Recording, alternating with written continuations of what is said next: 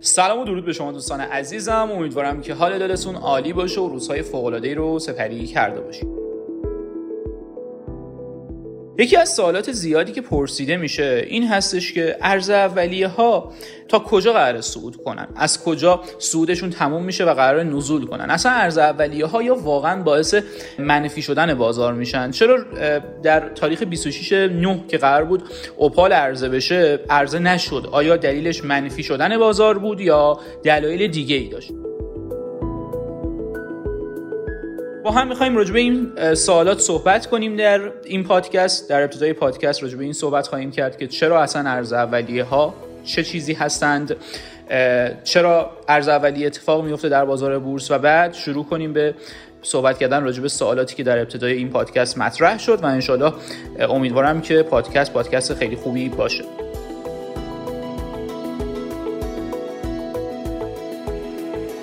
در خدمت دوست عزیز و همکار گرامی جان مهندس امین داور عزیز هستیم و می‌خوایم راجع به این موضوع صحبت کنیم. سلام جان امین داور روزتون بخیر.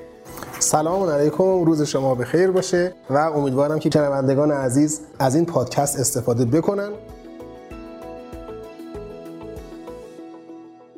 ارز کنم خدمت شما که ارز اولیه اول بگیم که اصلا کلا چی هست. ببینید من بعضی وقتا از اون سوال کنم شما تو بورس کار می‌کنید اصلا چه فایده ای واسه اقتصاد کشور داره به چه درد می‌خوری؟ فقط اجازه اونجا. سم میاد پایین می‌خری میره بالا میفروشی. سم نگه میداری. دو سال سه برابر میشه میفروشی. مثلا اینا. تو آخرش چیکاری این کشور هستی؟ فقط مثلا زالو صفتی مثلا خون بقیه رو میمیکی.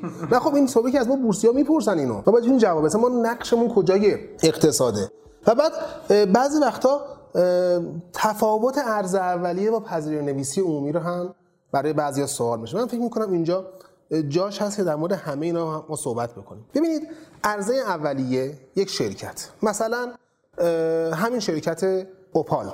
خب یه شرکت معدنی سنگ آهن داره حالا کارهای دیگه که می‌کنه. با سرمایه گذاری یک سهامداری و یک سرمایه گذاری که البته اینجا از این مجموعه بانک پارسیان هست ممکنه شخص حقیقی باشه. ما شرکت هایی داشتیم مثلا شرکت مادیران که سال 98 ارزش شد خب مال یه خانواده است یه بیزنسمن قدیمی ایرانی هستن. یا خیلی شرکت های دیگه مثلا همین دون آفرین که حالا شرکت کوچیکی البته گدنا با نماد گدنا اومد توی بورس. اینا مال بخش خصوصی سکتور بخش خصوصی هستن. یه شخصی این شرکت تاسیس می‌کنه.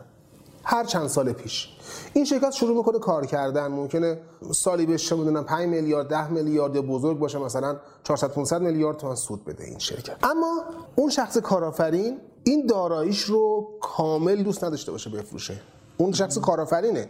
میره شرکت تولید کننده مثلا تلویزیون تول... می‌زنه. میره شرکت تولید کننده نرم افزار می‌زنه. مثل همکاران سیستم میره شرکت تولید کننده این همشون نمونه‌های بخش خصوصی هم که من دارم میگم. تو ذهنم داره میاد. میره شرکت تولید کننده سنگ آهن می‌زنه مثل همین اوپال. خب 5 سال کار کرده اونجا. شرکت به سوددهی رسونده. شرکت 2000 تا مثلا چند کارمند داره. گردش مالی خیلی خوبی داره. به هر دلیلی اون آدم به یه بخشی از سرمایه‌اش احتیاج داشته باشه. باید چیکار کنه؟ یا بعد واسه شرکتش سود کنه از سود شرکت خارج بکنه که شاید صلاح نباشه شرکت اصلا رو به رشد باشه و اون پول تو شرکت بمونه برای شرکت بهتر باشه. یا بعد بیاد کل شرکتش رو به فرض بفروشه که خب مثلا دلش نمیاد شرکتش رو بفروشه. یا اینکه بعد به فرض بگرده توی دوست و آشنا و اینا یه شریکی پیدا بکنه مثلا 10 درصد 20 درصد شرکتش رو بده به اون یا هر چیزی. ما توی بازار بورس این کارآفرین وقتی شرکتش رو میاره عرضه اولیه می‌کنه حالا بسته به اندازه شرکت 10 درصدش 15 درصدش 20 درصدش رو به ما میفروشه. بدون اینکه کنترل شرکت از دستش خارج بشه. ببینید وقتی اون کارآفرین میاد حتی 20 درصد شرکتش رو توی بورس میفروشه با اون 80 درصد هیئت مدیره تحت کنترل خودش داره. حد اکثر یک عضو هیئت مدیره رو از دست میده. اما کنترل دست خودش میمونه. اما مثلا با توجه به سایز شرکت ممکنه 50 میلیارد 20 میلیارد 200 میلیارد هرچی نقدینگی دستش بیاد. معمولا البته کارآفرین اگر بخشی از شرکتش رو بفروشه بره چه می‌دونم خونش رو عوض کنه ماشینش رو عوض کنه پسرش رو زن بده یا دخترش رو شوهر بده حقشه. اما معمولا کارآفرینا این کارو نمی‌کنن. معمولا پولی رو که می‌گیرن اونا چیکارش می‌کنن؟ اونو کارآفرین ها سرمایه گذاری میرن یا همون business شون رو گسترش میدن یا معمولا business های دیگری رو سراغ دارن که میرن اونا رو گسترش میدن. نمونه بسیار معروف تو این زمینه مجموعه گلرنگه که سه تا شرکتش الان توی بورس هستن عرضه اولیه شدن دیگه. اول پاکشو عرضه اولیه شد بعد افق کوروش و بعدم قرن. حالا شرکت چهارمشون هم تو صف عرضه است که ممکنه تو همین امسال یا سال بعد عرضه بشه. ببینید این کارآفرین پس در حقیقت این عرضه اولیه باعث تأمین مالی آن شخص یا شرکت کارآفرین می شود برای راه اندازی پروژه های جدیدش. راه اندازی پروژه جدید یعنی چه؟ یعنی رشد اقتصادی برای کشور یعنی افزایش تعداد کارگران و کارمندان منظور حالا کاهش آفرین اشتغال کاهش بیکاری. پس ببینید ما بورسی ها درسته که عمده کارمون خرید و فروش سهام از هم دیگه. اما به یه فضایی درست کردیم که یه کارآفرین می‌تواند بیاد اینجا سهامش رو عرضه کنه و اون پول رو ببره کشور رو گسترش بده. اما توی بورس غیر از این عرضه های اولیه که بهشون میگیم IPO Initial Public Offering یه پذیر نویسی هم داریم. پذیر نویسی عمومی. مسیرش کلا فرق داره. همین سال گذشته تامین سرمایه دماوند رو ما داشتیم. امسال بیمه اتکایی سامان و دو تا شرکت دیگر رو داشتیم. خب پذیر نویسی عمومی داستانش چیه؟ پذیر نویسی عمومی تأسیس یک شرکت. ما بهش بگیم بازار اولیه. فرق داره با عرضه اولیه. این بازار اولیه است اسمش. اینجا اصلا شرکت هنوز وجود نداره. یه گروهی از مؤسسان که ممکنه کارآفرین باشن یا هر چیزی می‌خواد شرکتی رو تأسیس بکنند. میان میگن مثلا شرکت ما به 500 میلیارد تومان سرمایه احتیاج داره. ما خودمون دوره هم جمع شدیم مثلا 20 نفر سرمایه گذاریم. تونستیم 250 میلیارد تومانش رو تهیه کنیم. حالا یکی ممکنه یک میلیارد آورده باشه یکی ممکنه 100 میلیارد آورده باشه. 250 میلیارد تومان دیگه رو پذیره می نویسیم سازمان بورس یک اداره ای داره این مدارک رو بررسی می‌کنه که خب اینها به قول ما این کاره باشن. مال اون بتونن به هر حال پول مردم رو دارن می‌گیرن دیگه. بله. این کاره باشن و طرحشون توجیه داشته باشه. پول مردم رو خدای نکرده اختلاس نکنن یا بدتر از اون ضایع نکنن برن مثل طرحهای نیمه تمامی که الان وجود داره رها بشه بعد از یه مدت. بعد بهشون اجازه پذیر نویسی میده. پذیر نویسی ها برعکس آی پی او ها یا ارزه های اولیه معمولا زمان طولانی تری دارن. یعنی چی؟ یعنی همین تامین سرمایه دماوند که پارسال اگه شما کنم دی ماه دی ماه 98 بود اگه درست تو ذهنم باشه یا زمستون بود خلاص حالا. پذیر نویسی شد معاملاتش توی مرداد ماه فکر می‌کنم شروع شد. معاملات ثانویه. یعنی تا شرکت رفت اداره ثبت تأسیس شد. اومد. مجوز به اصطلاح فعالیت گرفت از سازمان بورس. شرکت تامین سرمایه از سازمان بورس باید مجوز فعالیت بگیره مجوزش رو گرفت. کارش رو شروع کرد و اینها بیش از 6 ماه طول کشید. تا تونست شرکت معاملات شروع بشه. استاد یه سوال من داشتم خدمتتون. اینکه وقتی پذیر نویسی اتفاق میفته اولا قیمت چجوری تعیین میشه؟ چون خب بالاخره چیزیه که وجود نداره و پذیر نویسی و قیمت اسمی هستن همشون. همشون یعنی همون صد. ببینید اگر کلش پرداخت شده باشه همون هزار ریال قیمت اسمی سهامه. اما مثلا بیمه اتکای سامان اعلام که همین فکر می‌کنم روز 17 آذر بود گفت ما 50 درصدیم. یعنی سهمی 50 تومن. ما از از قانون تجارت این ظرفیت رو داریم که یه بخشی از سرمایه رو بگیریم بقیهش رو طی زمان از افراد بخوان. بعد استاد مدرکی هم ارائه می‌کنم. به طور مثال وقتی می‌خواد یک کسب و کاری راه اندازی بشه مدرک به سازمان بورس ارائه میشه که ما برای این کسب و کار مثلا این سخت افزار نیاز داریم همه تشکیل پرونده کامل میدن طرح توجیهی دارن اینا همشون توی سایت سازمان بورس قابل دستیابی هست. و اون افرادی که میان می‌خرن پذیری نویسی می‌کنن رو چه بر چه اساسی؟ یعنی باید برن حتما اون طرح توجیهی رو بخونن مطالعه ببینید بزنید ما در مورد پذیری نویسی یه موقع دیگه مفصل‌تر صحبت بخواستم اشاره کنم که یه وقتی پذیری نویسی رو شنونده ها با ارز اولیه اشتباه نگیرن. اتفاقا پذیری نویسی از اون کارهای خیلی جذاب و جالبه که هم توش ما نتایج درخشان دیدیم هم افتضاحات دیدیم هر دوش. لذا تشخیصش خیلی من خودم سال هفتاد و چند بود تو پذیر نویسی شرکت کردم. خیلی سال گذشته بود. تازه 18 19 سالم بود. 73 و 4 و 5 همین فروشگاه های رفاه که الان ما می‌بینیم حاصل پذیر نویسی هستن که سال 70 فکر می‌کنم 4 انجام شد اون وقت.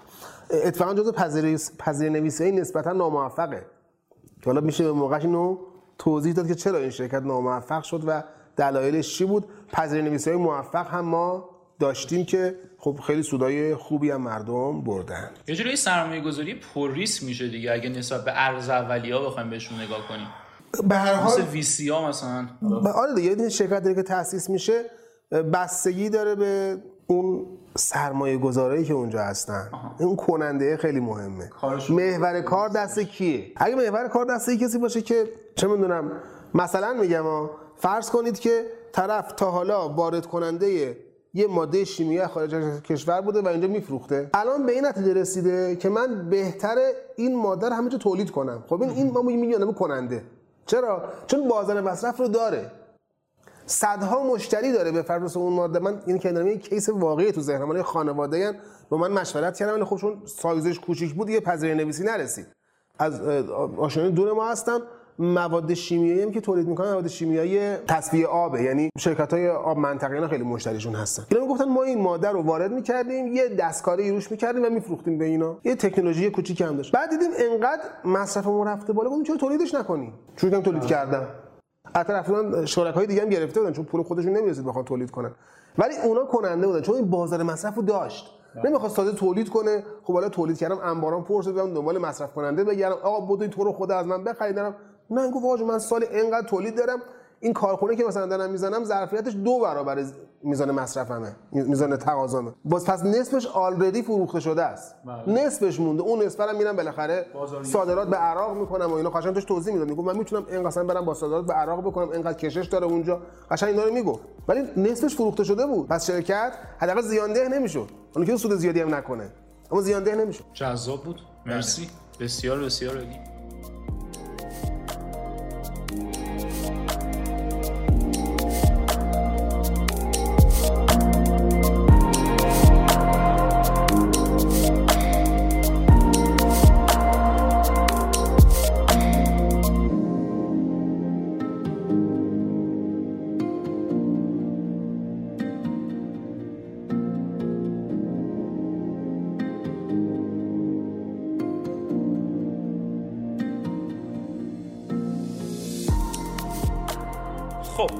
از نویسی اطلاعات خیلی خوبی دریافت کردیم و اگه موافق باشید حتما بعدها یه پادکست ضبط کنیم.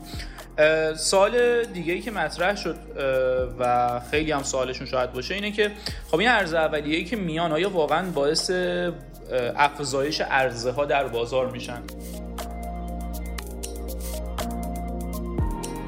مثلا همین اخیرا اوپال که می‌خواست در تاریخ 26 نه عرضه بشه از دو روز پیشش فکر می‌کنم تقریبا ارزها ها کم کم زیاد شدن و خیلی ها متهم کردن که این ارز اولیه شما می‌خواد بیاد مردم دارن پولشون رو می‌کشن نقد می‌کنن که بیان ارز اولیه رو بخرن. آیا حالا در کل نه فقط در این مورد خاص در کل آیا این حرف درسته که ارز اولیه ها باعث منفی شدن بازار یا افزایش حجم ارزه ها خواهند شد؟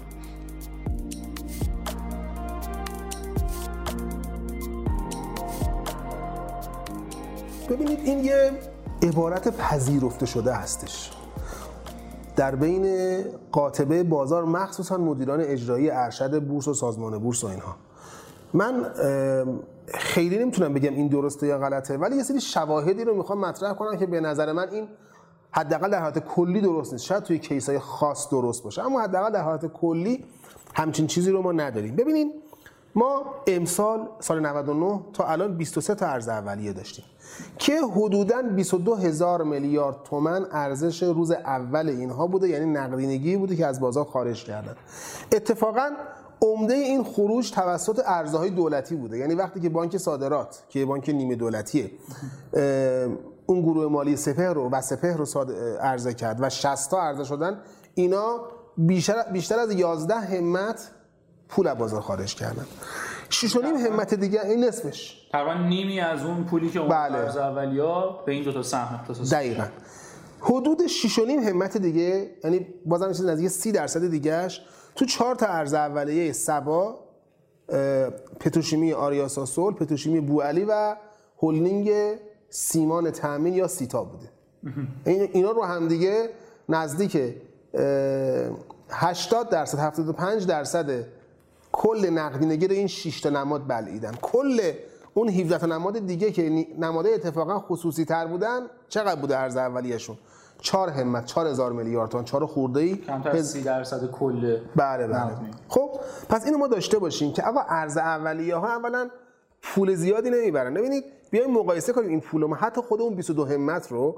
ما امسال از اول فروردین تا 20 مرداد که دیگه ریزش بازار شروع شد نزدیک به 120 همت نقدینگی اشخاص حقیقی وارد بازارمون شده. اینا رو با هم مقایسه کنیم ما. خب پس پول زیادی داشت سمت بازار می اومد. ببینید اتفاقا ارز اولیه ها زمانی که مردم دارن با هیجان سهم می‌خرن و شما می‌بینید که مثل همین تیر و مرداد امسال هر چی که عرضه انجام میشه از سوی حقوقی ها و اینها مردم بلافاصله جذبش می‌کنن. این ارز اولیه ها می‌تونن مرهمی باشن برای این هجوم پول. شما در نظر بگیرید ما چقدر نقدینگی تو ایران داریم. کم کم داره به سه هزار هزار میلیارد یا سه هزار همت می‌رسه. خب حالا نمی‌دونم چند درصد از این نقدینگی می‌تونه بیاد وارد بورس بشه. خب ما امسال میگم 120 همتش توی بورس اومد. حالا چقدرش مونده چقدرش رفته کار نداریم ما. اما می‌خوام بگم ارز اولیه ها اگر در زمانی باشند که پول داره به سمت بورس میاد نقدینگی اشخاص حقیقی داره میاد اتفاقا خوبه. و اصلا چیز ترسناکی نیست. ارز اولیه اگر ارز اولیه خورد باشه حالا ما در مورد نتایج ارز اولیه های امسال و پارسال فکر کنم تو این پادکست برسیم صحبت کنیم با هم دیگه. اگر خورد باشه اصلا پولی از بازار خارج نمی‌کنه. اصلا خیلی از فعالای بازار ممکنه اون ارز اولیه رو نرن بخرن. چرا؟ چون این آقا جون حد اکثر به کدش مثلا 50 هزار تومان می‌رسه. میگه من 50 هزار تومان برم بخرم چیکار؟ تاش می‌خوام روش 300 درصد بازدهی بگیرن. این پول 4 برابر بگیر 150 هزار تومان پول یه نهارم الان نیست 150 شما این نهارم بخوای با چه می‌دونم یه شام بخوای با خانواده بری بیرون بعد 200 هزار تومان خرج کنی. مثلا میگن اصلا تمرکز ما به هم نمیریزه کسی که مثلا سبدش یه میلیارد تومان دو میلیارد تومنه واسه 150 هزار تومان سود تمرکزش رو به هم نمیریزه. میگه ولش کن. خب؟ پس اولا خیلی از فعالای بازار اصلا ارز اولیه های مخصوصا کوچیک رو اصلا کر نمی‌کنه. نکته بعد این که من اصلا اعتقاد دارم خریدارای ارزهای های اولیه یه بخش زیادشون یه اشخاص خاصی هن. هم توی اخبار جانبی که به من می‌رسه من دوستانی دارم که میگن آقا من مثلا به کد خودم که معامله می‌کنم اما کد چند بچه ها مثلا هست پولای خودش بچه ها هم هست. واسه اونا فقط ارز اولیه می‌خرم. احسن هم نمیفروشم. یعنی این پولیه که این واسه بچه هاش خرید می‌کنه من میگم نمیفروشم. من به فرض دارم میگم. اعداد و ارقام هم تقریبا همینه میگن. شما ببینید ما من چند تا مثال بیارم. ما همین روز دوازده نه ارز اولیه چوب خزر کاسپیان رو داشتیم. چه خزر؟ چهار و نیم میلیون نفر تقریبا تو شرکت کردن. این چهار و نیم میلیون نفر روز 17 نه که ما پذیر نویسی بیمه اتکایی سامان رو داشتیم شدن 350 هزار نفر. ببینین پس این نشون میده اونا یه آدمای خاصی هن که میان ارز اولیه ها رو می‌خرن. باز یه مثال دیگه. تو فروردین 99 ما ارز اولیه 60 رو داشتیم. دو میلیون نفر خرید کردن. اون موقع هنوز تعداد زیاد نشده بود. بعدا این دو میلیون نفر تو ارز اولیه های بعدی تا حدود 5 میلیون و نیم هم حتی رسید. این خود فکر کنم بیشتر هم شد. به 6 میلیون هم نیست رسیده نرسید بالاخره. خب بعد در روزهایی که همین 60 تا پر معامله شده بود تو تیر و مرداد شما نگاه بکنید هیچ روزی تعداد خریدارها به 150 هزار نفر نرسیده. تو, روزهای اوجش تازه دارم میگم منو. روزهای غیر اوج که مثلا 10 هزار نفر بوده. روزهای اوجش بین 100 تا 150 هزار نفر بوده. پس ببینید تازه روزهای اوجش زمانی بوده که ارز اولیه ها رو 5 میلیون نفر میخریدن ها بله. خب میگم ببینید اون فعالای بازار که ما نگران خروج پولشون از بازار هستیم اون فعالای بازار در بین خریدار ارز اولیه تعداد زیادی نیستن.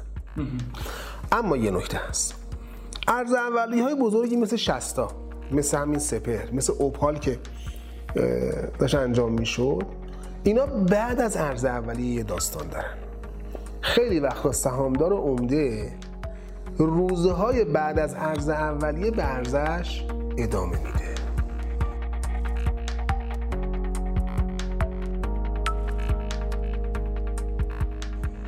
که حالا این داستانه رو من یه خوردش رو جلوتر تعریف می‌کنم.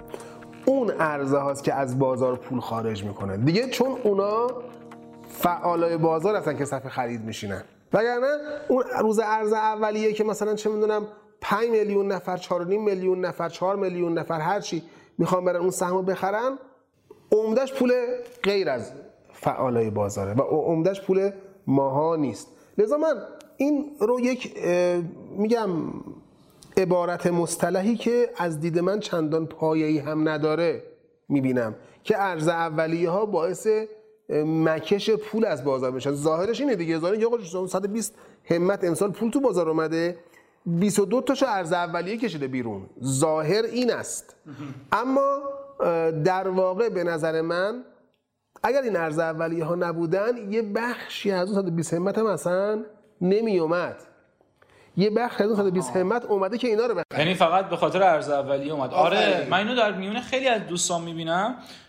خیلی از دوستای مثلا فعال بازار نبودن ولی می‌دیدن ارز اولیه میاد یه پولی می آوردن داخل بازار فقط ارز اولیه میخریدن بعد یه سودی کنن حالا دوباره برن ارز اولیه دیگر رو بخرن. یعنی نه دانش کافی داشتن اصلا نه آشنا بودن فقط کد حالا مثلا من چند تا از دوستان بودن حتی جالبه کد خانوادهشون رو گرفته بودن چند تا از اعضای خانواده با همه کداشون میخریدن. و دیگه کاری هم نداشتن یعنی نگه می‌داشتن بره بالا و بفروشن و دقیقا درسته بله اصلا از اون 120 همتی که اومده شاید خیلیاش اگر ارز اولیه نبود اصلا نمی اومد سمتش. مثلا شاید 10 همت 12 همت لذا اینکه ما ارز اولیه رو مثلا این واقعا این هفته متهم می‌کردن که آقا ریزش بازار روز دوشنبه به خاطر اوپاله. مردم یک از دلایلی که بهانه زیاد می آوردن گفتن مردم دارن میفروشن یا اوپال بخرن. حالا چقدر این صحت داره؟ بالاخره ممکنه یه عده مقداری مثلا فروخته باشن به خاطر اوپال. نمی‌خوام بگم نبوده. اما که ما ریزش بازار رو به اوپال وصل کنیم به نظر من هیچ منطقی نداره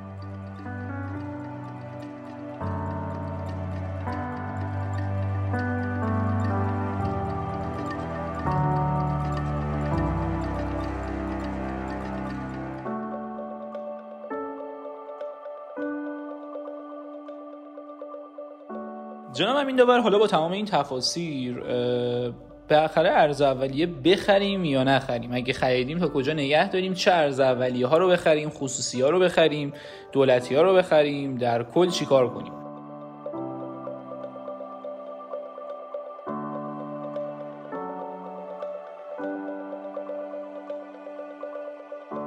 ببینید ارز اولیه که اکثر اوقات چیز خوبیه. ما یه محاسبه با دوستان کردیم.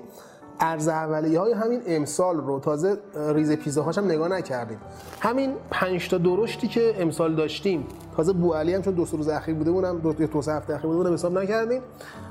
صبا آریا ساسول سیتا هلدینگ سیمانی تامین شستا و بور مالی سپه رو اگر کسی روز اول می‌خرید.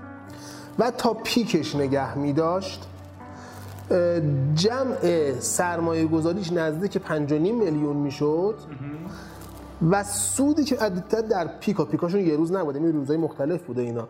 اگر انقدر زرنگ بود که همه رو در پیک بفروشه اون پنج رو اون 5 میلیون بیش از 20 میلیون تومن سود می‌کرد. یعنی مثلا کل پولش می‌شد 26 میلیون تومن 25 میلیون تومن بله. از این به شرطی که بهترین نقطه میفروشه آره دیگه دقیقاً. و اگر حتی تنبل بود تا امروز که ما روز 26 آذر نگه می داشت که روز معاملاتی بود بازم 7 میلیون تومان سود می‌کرد. درسته؟ تو پیک نفروخته بود. یعنی حتی اگر آدم تنبلی بود. حدودا مثلا 110 20 درصد دقیقاً. و عمده سودم به خاطر ریزش 60 تا دست می‌داد یعنی 60 تا که 860 تومن عرضه شده بود تا نزدیک 6200 رفت بالا و بعد افت کرده الان تا 2500 کمتر از نصف شده. بله. خب 60 تا سود خیلی زیادی واسش داشت. حتی اگر اون نزدیک پیکم فروخته بود سود خیلی خوبی بود. پس ببینید ارز اولیه حالا یا مثلا حتی این کوچولو موچولوها گدنا تای غذای دون آفرین فدک. خب ببینید این خیلی ارز اولیه نمی‌خوام تحقیر کنم مسخره ای بود. چرا؟ کلا به هر نفر 9 یا 10 سهم رسید 600 تومانی 6000 تومن. اون سهم 600 تومانی الان 3850 سا. خب؟ یعنی بیش از 6 برابر شده. ولی خب آقا 6000 تومن من شده 38000 تومن پولی ساندویچ میشه فکر کنم. هایده من خیلی نگرفتم. ولی فکر کنم پول یه هاید یه هایده یه هایده 30000 تومانی شد آره مثلا. خب تازه سودش کمتره. بله. بعد اصل پول دوازه هایده بدی. بعد از این مثلا 29 5 که ارزش تا الان. ببینید درصد سود ظاهر سود خیلی خوبه. اما باطن سود که مبلغشه چیزی نیست. ببینید من توصیه به بچه ها اینه. ارز اولیه های کوچیک رو یا اصلا نخرین من واقعا ارز اولیه ارز اولیه های زیر 100 هزار تومن رو توصیه نمی کنم برام بخرن یا زیر زیر 50 هزار تومن رو.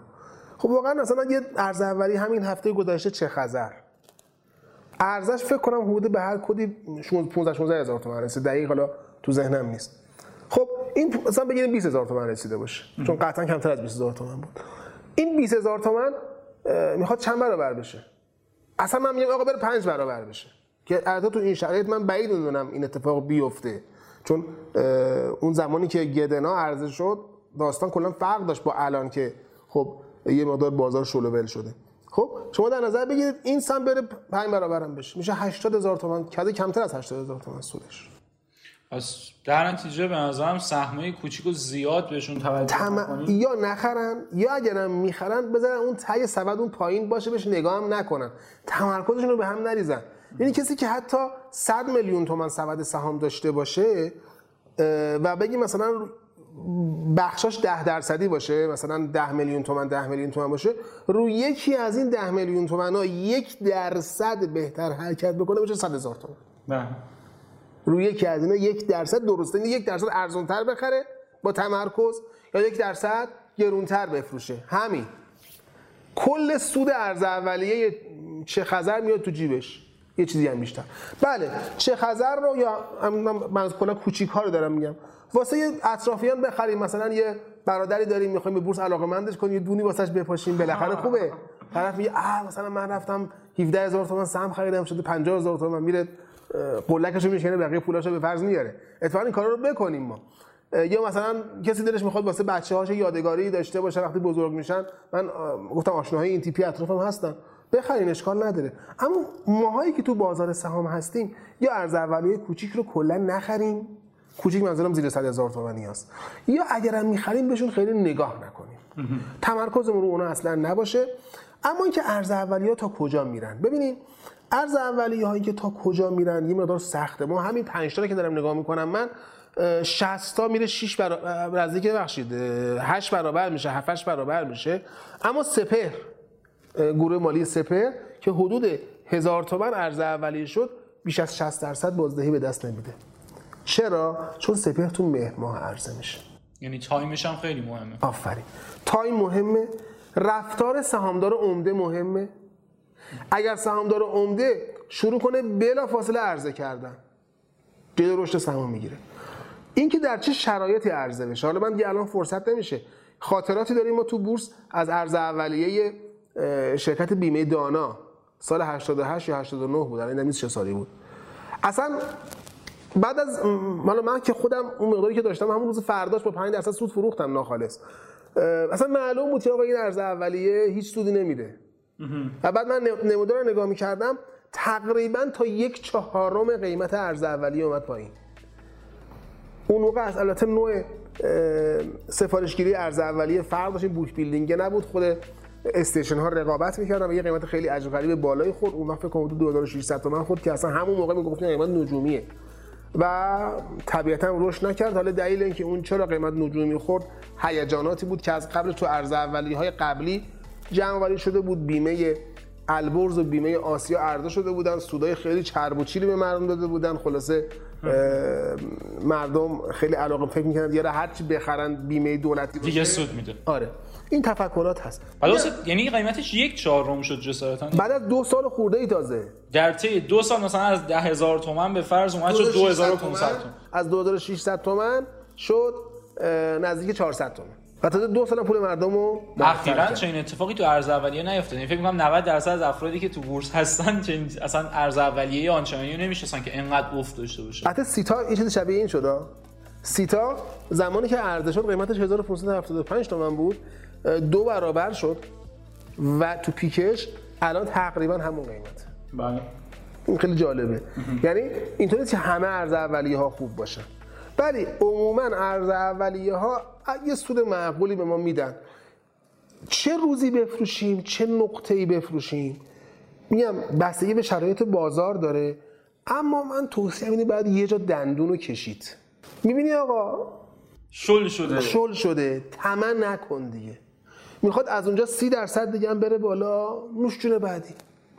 اگر خواستی نگهداری بدون داری ریسک می‌کنی. ممکنه بلای سیتا سرت بیاد. بله. سیتایی که اونایی که روز اول خریدن 400 هزار تومان 460 هزار تومان خریدن می‌تونستن به حدود 100 درصد سود نزدیک یک میلیون تومان بفروشنش الان دوباره همون 460 هزار تومان هستن. الانی که ما اواخر آذر هستیم. خب پس اینا حالت های مختلفن فرمول ثابتی نداریم. 60 تا زمانی که 860 تومان عرضه شد ما اصلا فکر نمی کردیم بره حدود 8 برابر 7 برابر خورده ای بشه. ولی خب یک جو هیجان انگیزی اومد توی بازار دنبال این سهم که ما تازه خودمون به عنوان فعالای بازار رو 3000 تومان رفتیم وارد شدیم. اضافه نه کمتر 2000 تومان بخشید رفتیم خریدیم و باش رفتیم بالا. حالا تو پیک نتونستیم بفروشیم. ما همیشه این طمع جلو آدم می‌گیرن تو پیک بفروشه. خب ولی می‌خوام بگم که یه جو بازار و فضای بازار رو باید دنبال بکنن. ارز اولیه کوچیک هم که معمولا اگر سهامدار عمدهشون عرضه نکنه هم تو میرن بالا. مثلا همین گدنا چرا اینقدر رفته بالا؟ گدنا روزی که عرضه شد به قیمت 600 تومن کل شرکت 200 میلیارد تومن میارزید. 300 میلیون سهم داشت 180 میلیارد تومان در حقیقت قیمت خورده. خب الان که 3800 خورده ایه ارزش کل شرکت 1100 میلیارد تومنه. غیر از اون مقداری که روز اول عرضه شد سهامداری عمده مقدار دیگه عرضه کردن. الان حدود 110 میلیون سهم که میشه حدود 30 در 30 و چند درصد شرکت تو بازار شناوره. ارزش کل این شناوره رو من حساب کردم میشه حدود 400 خورده میلیارد تومان. انقدر شرکت کوچیکه شناوری سهم الان ارزشش تو بازار 400 میلیارد تومان 400 مثلا 20 میلیارد تومان لذا اونایی که سهام دارن خیلی راحت صف میشینن. شما می‌بینید که روز آخرین روزی من داشتم نگاه می‌کردم 26 9 بازم 4 میلیون خورده صفحه خرید داشت با اینکه اون روز بازار بازار شلوولی بود. بله. راحت صف میشینن چون آقا عرضه کننده زیاد نداره. 110 میلیون سهم کل سهمی که تو بازار هست. دو تا چهار تا حساب می‌کنن یا 110 میلیون سهم تو بازاره. چه می‌دونم سی میلیون تا شیطانن اون ارز اولیه خرایی هستن که کلا اهل فروش نیستن. مثلا یا خود تقمیم میشه زد اینا رو دیگه. بقیه‌اش هم انقدرش دست حسن انقدرش دست تقیه انقدرش دست پدرام انقدرش دست چه می‌دونم خانم فلانیه. گفتیم یه خورده فمینیست هم باشه مثلا آقایونی حرف نزنیم و کلا من این این محاسبات شنیدم ها. این آقا کلا 10 میلیون سمت تو بازار هست. بقیه از خودمونیاست اینا هم جمع کنیم دیگه رفتیم آره بالا. بعد برش بالا. ما از این نمونه ها زیاد داریم تو بازار. حالا هم چه ارز اولیه چه غیر ارز اولیه بله. از این بازی ها هست. لذا اگر بازی شده باشد من دیگه پیش بینی نمی‌توانم بکنم که چه می‌شود. اما کلا خلاصه بخوام توی جمله بگم ارز اولیه چیز خوبیه. بسیار بسیار. آره چیز خوبیه. برگردم به صحبت اولیم ارز اولیه حالا چه کوچیکه چه بزرگش باعث تأمین مالی و تأمین سرمایه برای کارآفرین ها میشه. مخصوصا میگم این شرکت های خصوصی مثل همین. حالا گدانا رو ازش خیلی بد گفتیم با با شوخی. ازش خوبم بگیم. به هر حال مال یه گروهیه که کارشون کار گردشگریه و کار حمل و نقل ریلیه و اینها. خب اینا بیزنسشون رو گسترش میدن. و دستشون هم در نکنه. به هر حال اینا کارآفرین هستن و کشور رو همین کارآفرین ها به پیش می‌برن ارز اولیه از دید تامین سرمایه برای کارآفرین ها چیز خوبیه. برای ما فعالای بازارم اگر طمع نکنیم مثل بیمه داناش نکنیم که خیلی بالا قیمت گذاری شد یا مثل برکت نکنیم که یه قیمتی ارزش گذاری کنیم که دیگه پر پر باشه چیزی واسه بازار توش نذاشته باشیم. معمولا ارز اولیه ها سودهای خوبی دارن. اما اینکه ما استراتژی ما چی باشه باید خود فکر کنیم. آیا من ارزش داره مثلا با توجه به سرمایه‌ای که دارم؟ یه موقع از من یه دانشجوی تازه کارم کل سرمایه‌ام تو بورس 5 میلیون تومنم نیست. خب حالا بله ارز اولیه برم بخرم هرچم خدا بده برکت.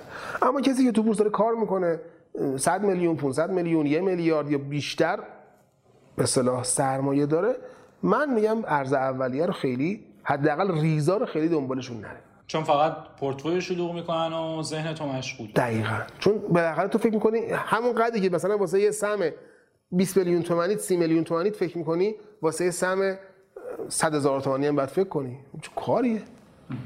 انرژی و وقت تو بذار روی اونها و روی اونها بیشتر؟ سود یکی از تکنیکایی هم که من استفاده می‌کنم زمان فروش عرضه اولیه اینه که حالا از نظر technical ی کمی بگیم یه moving average حدودا 13 روزه میندازم و نسبت تغییر قدرت خریدارا به فروشنده. خب در عرضه اولیه مثلا در چند روز اول یا چند هفته اول عرضه اولیه همیشه خریدارا قوی تر از فروشندان ولی وقتی میایم روند تغییر این قدرت رو ببینی مثلا خریدارا دیروز پنج برابر فروشنده قدرت داشتن امروز شده چهار برابر فردا میشه سه برابر. وقتی می‌بینیم این رونده داره کاهش پیدا می‌کنه میشه تقریبا با تقاطع و cross قیمت با moving average و دیدن این موضوع از عرضه اولیه خارج شد و دیگه احتمالی اصلاح رو بدیم. اینم تکنیکی من استفاده می‌کنم. حالا گفتم البته ببینیم اون moving average شما تا وقتی سهم رو به صعود باشه که هیچ cut چیز نمی‌کنه. نه دقیقاً وقتی که آره. بله.